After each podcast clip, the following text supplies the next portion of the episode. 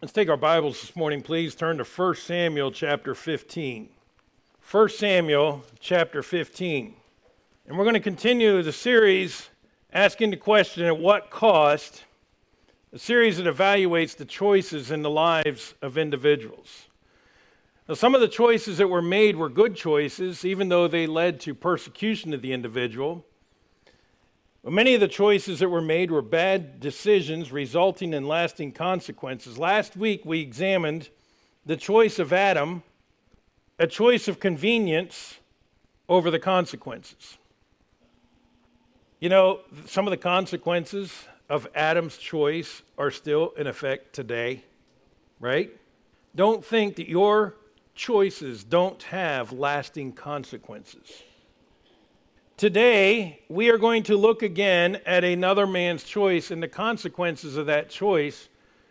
And remember this statement that I showed you last week. We're going to look at again. Life is choices or statements. Three simple sentences. Choices have consequences. Make right choices. Really, life is that simple, folks. Every day you get up and you start making choices. Should I get up now or should I throw the alarm across the room? Throwing the alarm across the room sounds like a good option many mornings, I know. Should I wear the blue pinstripe suit or should I wear the black suit? Should I wear a blue shirt, a white shirt? Should I have bacon? If you have to ask that question, if I should have bacon for breakfast, there's something wrong with you, okay? So, but it is a choice. If you choose the oatmeal, God bless you but then the consequences of those choices. So while the bacon is the right choice, the consequences of the bacon may not be the consequences we wanted. so we need to make right choices in all of life. We're going to look at King Saul and the choices he made. Saul viewed the opinions of man greater than obedience to God. So if you are physically able, if you would please stand with me as we read 1 Samuel chapter 15, and we're going to read the first 23 verses. Again, a little bit lengthy passage, but let's go ahead and read here. 1 Samuel chapter 15, starting at verse 1. Samuel also said unto Saul, The Lord sent me to anoint thee to be king over his people, over Israel. Now therefore hearken unto the voice of the words of the Lord. Thus saith the Lord of hosts I remember that which Amalek did to Israel, how that he laid wait for him in the way when he came up from Egypt. Now go and smite Amalek, and utterly destroy all that they have, and spare them not, but slay both man and woman, infant and suckling, ox and sheep, camel and ass. And Saul gathered the people together and numbered them in Tel- Telmim 200,000 footmen and 10,000 men of Judah. And Saul came to the city of Amalek and laid wait in the valley. And Saul said to the Kenites, Go depart, get you down from among the Amalekites, lest I destroy you with them. For ye showed kindness to all the children of Israel when they came out of Egypt. So the Kenites departed from among the Amalekites. And Saul smote the Amalekites from Havilah until thou comest to Shur that is over against Egypt. And he took Agag, the king of the Amalekites, alive, and utterly destroyed all the people with the edge of the sword. But Saul and the people spared Agag and the best of the sheep, and of the oxen, and of the fatlings, and of the lambs, and all that was good, and would not utterly destroy them, but everything that was vile and refuse, that they destroyed utterly. Then came the word of the Lord unto Samuel, saying, It repenteth me that I set up Saul to be king, for he has turned back from following me, and hath not performed my commandments. And it grieved Samuel, and he cried unto the Lord all night. When Samuel rose up early to meet Saul in the morning, it was told Samuel, saying, Saul came to Carmel, and behold, he set up a place and has gone about and passed on and gone down to Gilgal. And Samuel came to Saul, and Saul said unto him, Blessed be thou the Lord, I have performed the commandment of the Lord. And Samuel said, What meaneth then the bleating of the sheep in mine ears, and the lowing of the oxen which I hear? And Saul said, They have brought them from the Amalekites. For the people spared the best of the sheep and of the oxen to sacrifice unto the Lord thy God, and the rest have we utterly destroyed. Then Samuel said unto Saul, Stay, and I will tell thee what the Lord hath said unto me this night. And he said unto him, Say on. And Samuel said, When thou wast little in thine own sight, wast thou not made the head of the tribes of Israel? And the Lord anointed thee king over Israel. And the Lord sent thee on a journey and said, Go and utterly destroy the sinners, the Amalekites, and fight against them until they be consumed. Wherefore then didst thou not obey the voice of the Lord, but didst fly upon the spoil?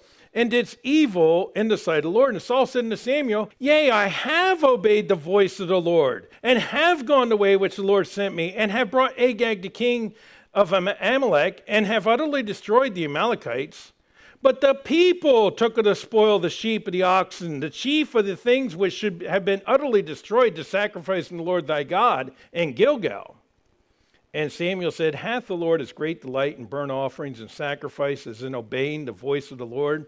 Behold, to obey is better than sacrifice, and to hearken than the fat of rams. For rebellion is as a sin of witchcraft, and stubbornness is as iniquity and idolatry. Because thou hast rejected the word of the Lord, he hath also rejected thee from being king. Let us look to the Lord for guidance, please. Father, as we examine this passage this morning, and look at this choice made by Saul. May we be reminded, Lord, not to look at the opinions of men, but Lord, to focus on obedience to you.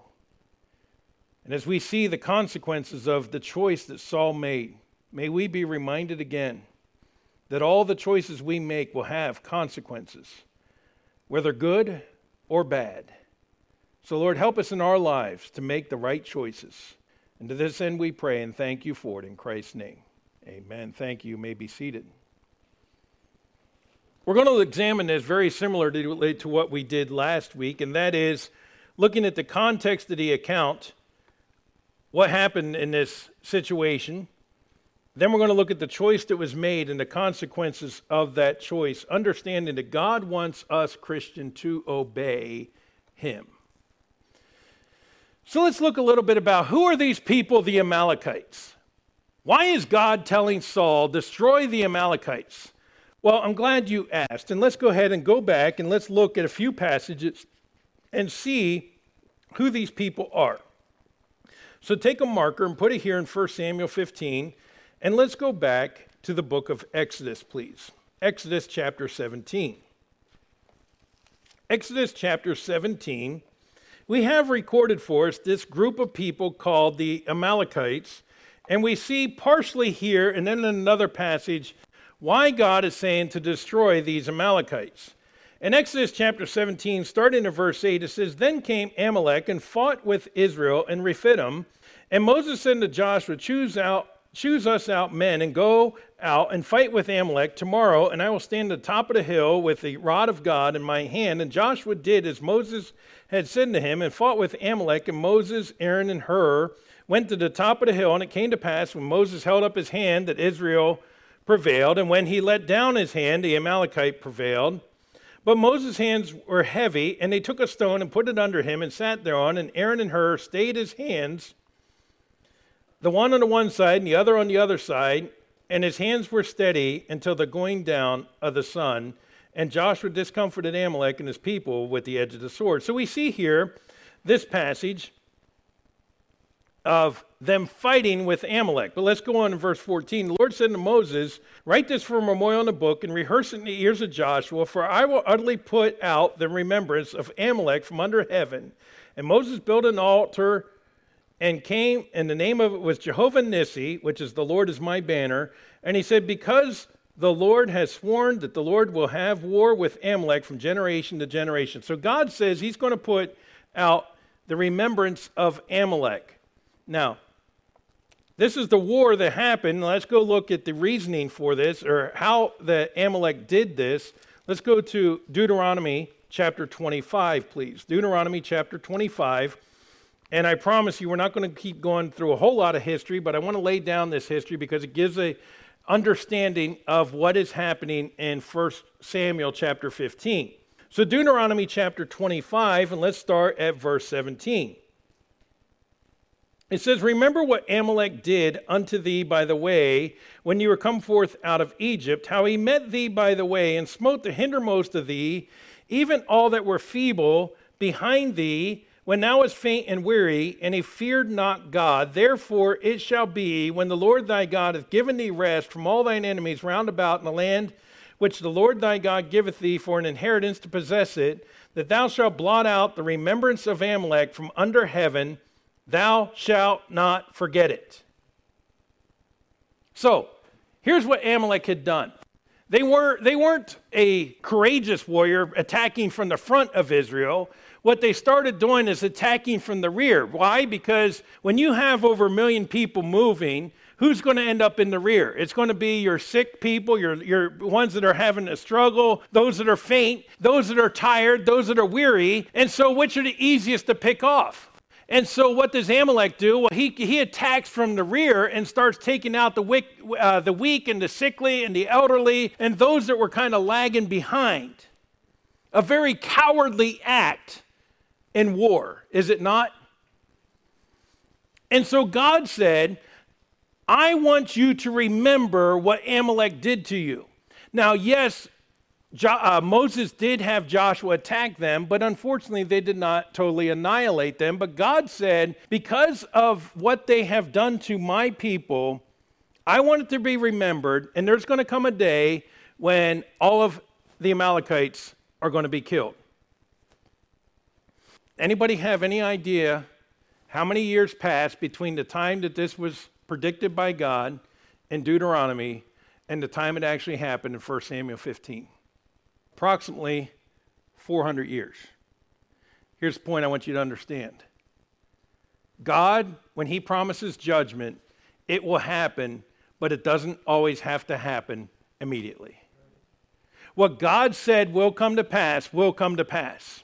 But does not the Bible even tell us in 1 Peter that in the latter days scoffers will come saying, Where is the promise of his coming? For since the fathers fell asleep, all things continue as they were from the beginning of creation. And do we not see scoffers today saying, Ha ha, Christian, you believe Jesus Christ is coming again. Here we are 2,000 years later. He still hasn't come. I can't believe you believe those fairy tales of the Bible. But God said it's going to happen. And just as much as He said it will happen, one day it will. And man should be thankful that the judgment of God hasn't fallen so quickly because he's still giving grace and a time for repentance. And as long as God is giving man a time to repent, Christian, you and I need to be, re, uh, be active in sharing the gospel because we don't know how much longer we have. And so God said that they were to be destroyed for what they had done. And although it wasn't immediate, it would happen. Just as the scoffers mock that God is going to judge sin, one day every knee shall bow and every tongue will confess Jesus Christ is Lord.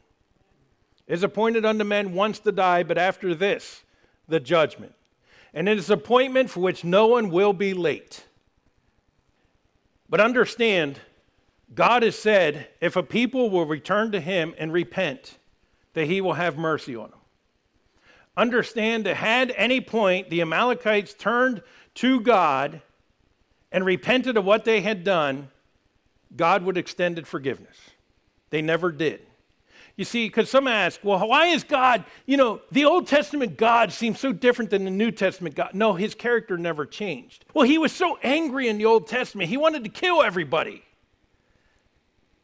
You do realize, even as the, uh, the uh, um, Israelites were wandering 40 years in the wilderness, he was extending his mercy to the Canaanites to repent. Because did, the, did not Rahab tell the spies, We fear your God because we know what he did to deliver you out of Egypt? That means they had heard about God, they knew the power of God, and she's the only one in the entire land who said, Wait a minute, our gods don't do that. There's something different about their God than our gods. I think I want to follow him. They all had the opportunity to exude exactly what Rahab had done. They chose not to. And the reason why God said to kill them all is because he knew that their wickedness would influence his people, and he was trying to keep the Jews pure. And understand something.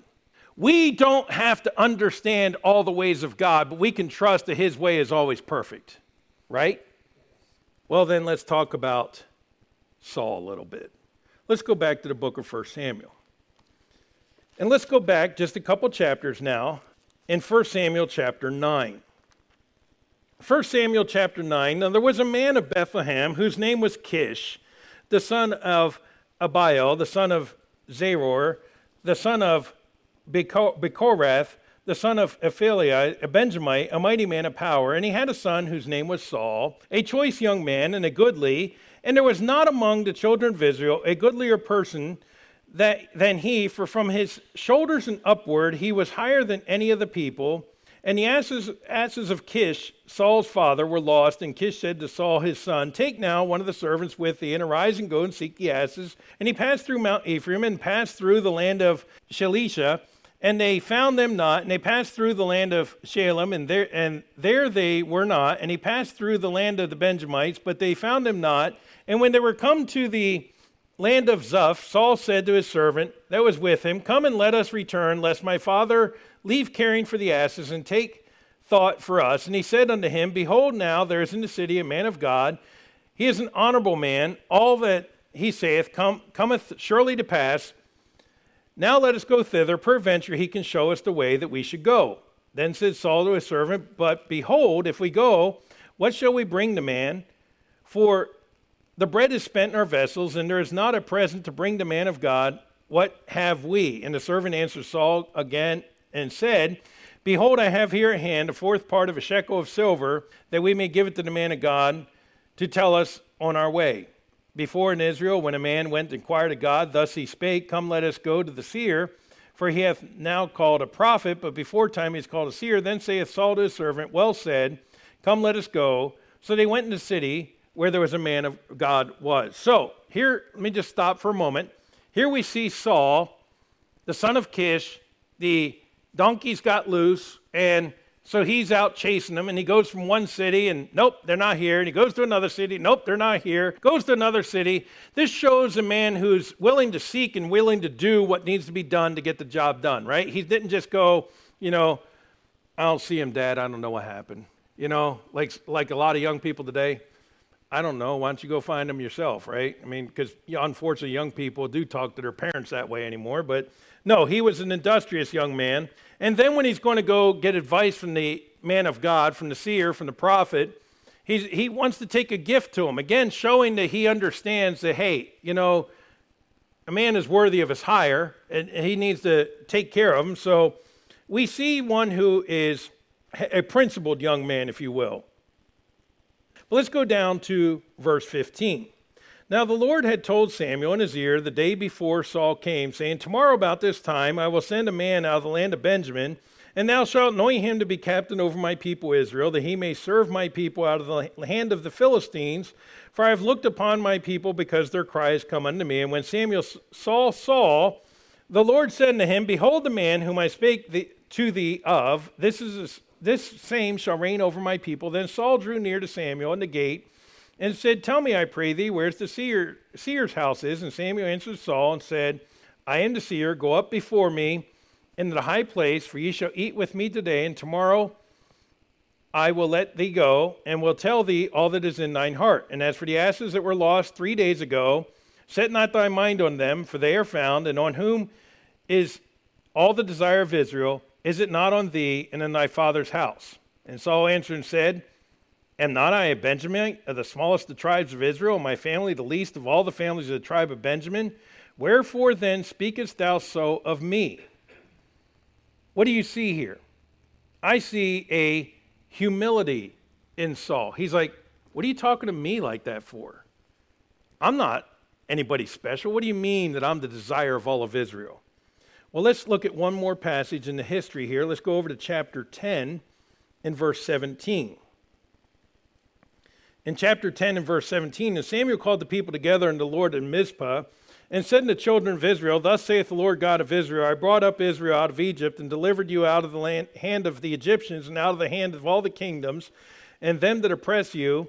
And ye have this day rejected your God, who himself saved you out of all the adversities and your tribulations, have said unto him, Nay, but we see set but set as a king over us. Now therefore present yourselves before the Lord by your tribes and by your thousands. And when Samuel had caused all the tribes of Israel to come near, the tribe of Benjamin was taken. And when he caused the tribes of Benjamin to come near by their families, the family of Matri was taken, and, and Saul, the son of Kish, was taken.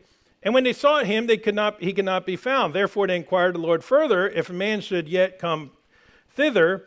And the Lord answered, Behold, he has hid himself among the stuff. And they ran and fetched him thence. And when he stood among the people, he was higher than any of the people from his head and shoulders upward. So here we have Saul to be anointed king. And when he gets called out, they're like, Well, where is he? And God has to tell him, Well, he's over there hiding. Okay, I don't think it was because he was cowardly. I think it's because Saul realized the gravity of being king, and there was a humility to Saul, right? My point being this as we read through 1 Samuel, we see Saul starting out pretty well. He's following his dad, he's very industrious, he's, he's seeking counsel from God. He seems to have a humility to him. But what happens as soon as he puts on that crown? You ever hear the phrase power corrupts? And absolute power corrupts absolutely?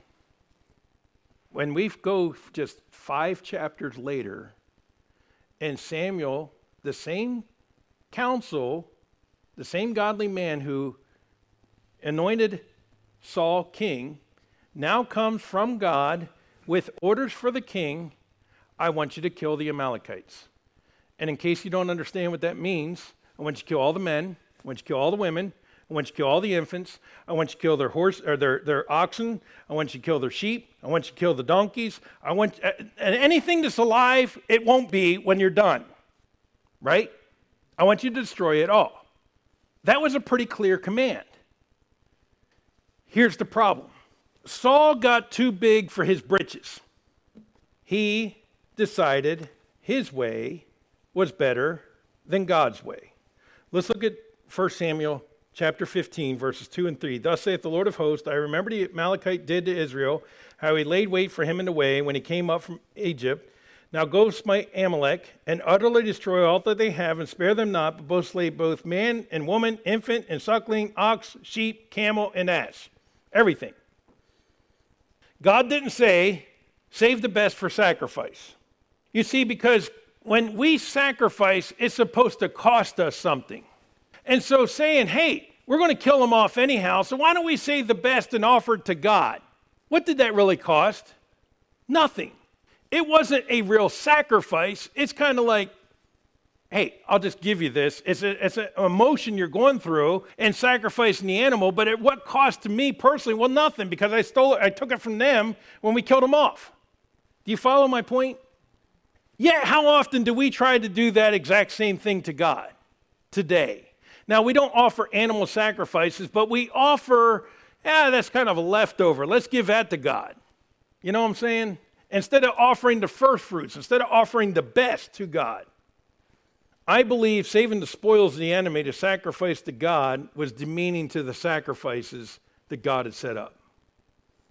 So let's look at the choice made. Saul's pride tainted his decision. Verse 7 And Samuel said, When thou wast little in thine own sight. Saul, when you were so small in your own eyes that when I went to anoint you king, you went and hid. Now, Saul, your pride is way too big. He says, Wast thou not made the head of the tribes of Israel, and the Lord anointed thee king over Israel? His pride determined that God was wrong in destroying all. He thought, My way of saving these animals and using them for sacrifice is better than God's way. You and I don't always have to understand God's ways, but we're not the question because his way is perfect his way is right. But pride will lead to destruction. Proverbs 11:2 When pride cometh, then cometh shame. But with the lowly is wisdom. Only by pride cometh contention. How often does our pride get in the way? But we also see in this choice that Saul made, partial obedience is disobedience. Saul thought, well, surely when God said kill them all, if we save the best of the animals for sacrifice to God, that'll please God because after all, we're giving it to Him.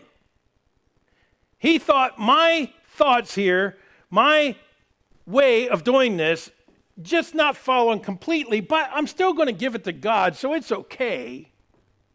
God says in verses 22 and 23, verses that we have probably, most of us have heard since we were children.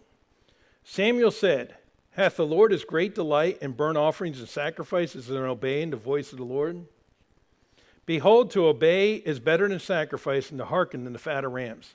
So you can make an excuse that you're going to use it for sacrifice, but that's not what God wants. What God wants is your heart of obedience. As a matter of fact, the whole purpose of the sacrifices was to, as a way to show God their obedience to Him. And yet He is disobeying God in order to do something really good.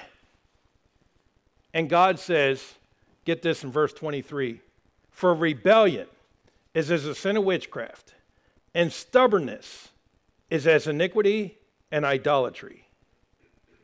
You see, we put these classifications on sin. Well, it was a little white lie.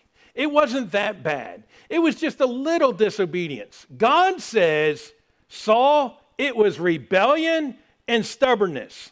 And I equate rebellion to witchcraft. And I equate stubbornness to, what's it say in verse 23? Iniquity and idolatry. In other words, God is saying, I don't classify sin, Saul. Your sin is still wicked and vile in my eyes. And you made a deliberate choice of your will to disobey what I told you, Saul, because Saul heard it from Samuel, the direct message of the Lord that said, kill men, women, children, and all the animals and goes through and names the animals just so he would get it right. But Saul says, what God really meant was. And let me tell you, there's a lot of so called preachers out there that do the same thing with God's word today. Well, it really it, it, doesn't really mean that. What it means is, no, listen, what God said is what God said, and that's what he meant. And you and I have the responsibility of preaching and teaching the word of God the way God gave it, not the way we want it to be. Saul tried saying that the animals for sacrifice should be acceptable. You see, he was trying to use the logic of the end justifies the means. I mean, after all, look at what good we're going to accomplish in this. So, as long as we have a good end, it doesn't matter how you get there, as long as you get there. How often do we hear that logic used today? And you know what? It displeases God as much today as it did then because how we get there does matter. The ends does not justify the means. The means needs to be a godly means of getting there, right? Saul chose reputation over relationship. You say, what do you mean? You see, and we'll talk more about this when we talk about the consequences, but Saul never took personal responsibility for what he did. He blamed the people. And his relationship with the people, pleasing people, meant more to Saul than his relationship with God. Because did God not cut him off from this point forward? His listening to people, trying to please the people, meant more to him than obedience to God. Let me tell you something. That temptation is for every one of us. It doesn't matter what position you're in, whether it be a parent at home. Well, you know, if I discipline my children, they're going to be upset. Let me tell you something. The temporary upset of your children versus the lasting consequences to let them just make their own choices is worth it.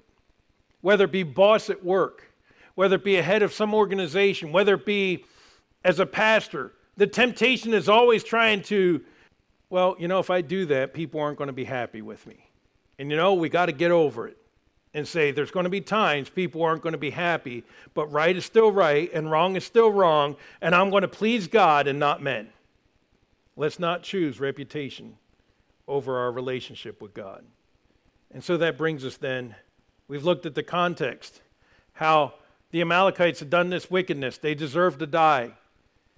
Saul started out a humble young man, but became very proud. Saul made a horrible choice in not killing not only the sheep, by the way, but he saves the king.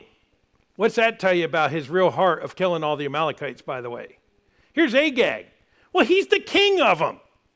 Why is he still here? The first thing we see and we look at the consequences is Saul never took personal responsibility for his own actions. Verse 20 And Saul said unto Samuel, Yea, I have obeyed the voice of the Lord. Samuel just told you you did not obey, and you're sitting there justifying, saying, But I did. I killed all the Amalekites except for Agag. And I killed all the animals, except for the ones we didn't. You can't say except and say, I completed the task. And yet he's standing there very arrogantly, I believe, at this point. Samuel, you're wrong. I did obey. I did exactly what God told me to. I love the sarcasm of Samuel. First time when Saul says that, you know, we killed them all. And let's go back to um, verse 13 Samuel came to Saul, and Saul said to him, Blessed be thou the Lord. I have performed the commandment of the Lord. And Samuel's like, Bah, what's that I hear? I think most preachers have a sense of humor that way. But, and then if that's not bad enough, let's go to verse 21. But the people took of the spoil the sheep and the oxen, the chief things which should have utterly destroyed. You know, why is it so many leaders can't take personal responsibility for what they've done? They have to blame everybody else for it. Well, it's the people's fault. Well, who's king, Saul? Who gave the order, Saul? Who did God tell the order to, Saul? Who was responsible for making sure it got carried out, Saul? Don't blame the people. And even if it was their idea, Saul, you're the king. You're the one that should have said, No, we're not doing that. God said, kill him. So take responsibility for your own action. Grow up and be a man, Saul. I was just following what the people wanted. You are accountable for your own actions. It's not society's fault. It's not your mama's fault. It's not everybody else's fault. You made the choice. You own it, period. We need to remain faithful because God will reward and judge us as individuals. You see, my rewards and judge eh, my rewards in heaven are not based on what you have done. They're based on what I have done. Aren't you glad for that? But you can't blame the people. I was just following the people. You know, it's interesting, and this kind of became very evident and I'm not going to get into details, but it came very evident Wednesday in a meeting we were at in Raleigh that while we have a representative form of government, I do represent the somewhere between 16 and 20,000 people of Havelock, and every decision I make, it affects all them, right? But I still have a personal accountability before God of those decisions. And if everybody were to ask me, let's pass a law that would violate God's law, I still have a greater responsibility to God than to the people. My first accountability is to Him, not to the people. Yes, I am accountable to them. But in a situation that I'm not going to get into much, okay, sometimes people think they're no longer accountable to God or the people, that what I think is best. Saul trying to say, God, the people told me to do this is not an excuse because God had said what he was to do. You follow what I'm saying? Secondly, there was no true repentance, but only a sorrow that he got caught.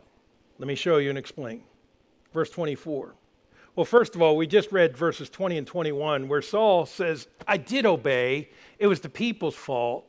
Now, after Samuel tells him the very familiar passage there in verses 21 through 23.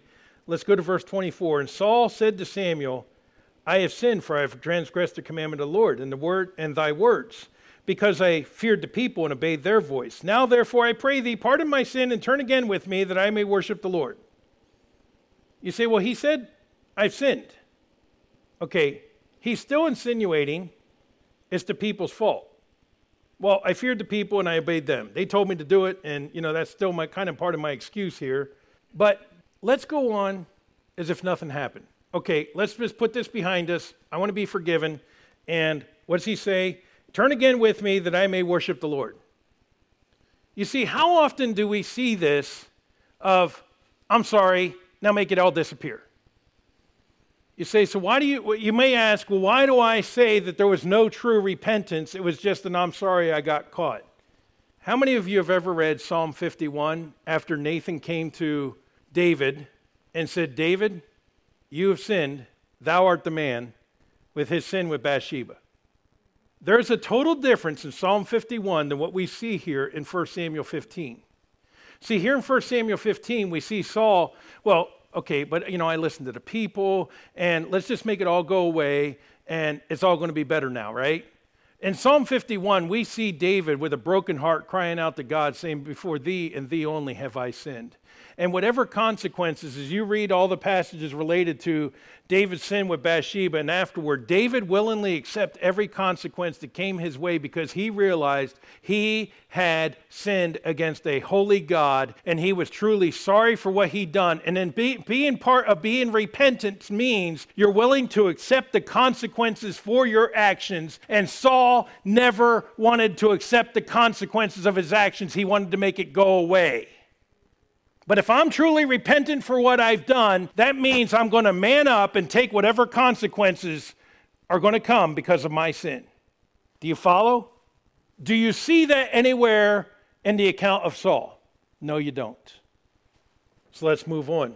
Verse 26 Samuel said unto Saul, I will not return with thee, for thou hast rejected the word of the Lord, and the Lord hath rejected thee from being king over Israel. What sad words. He's rejected of God as king. And from this point forward, we see no, no major accomplishments from King Saul. As a matter of fact, David is anointed king while Saul is still alive. Very unusual, but it's God showing, I've rejected Saul. And what do we find Saul doing the latter part of his life? Chasing David around like a wild dog, like an absolute madman. He totally, I believe, lost his mind. I mean, the only focus of his life now becomes I want to kill David because David's going to get the throne. Again, showing never having a repentant heart, never accepting the consequences, because he even tells his own son Jonathan, How dare you make a friendship with David? You're supposed to have the throne, not him. You see, the whole focus of Saul's rest of his life was trying to get rid of the consequences of his choice that he made. But the consequences stuck because God said so. And Saul could not, no matter how hard he tried, he could not make the consequences go away. Even when we get to chapter 17 and we find the Philistines defeated, who got the glory for it? Did Saul?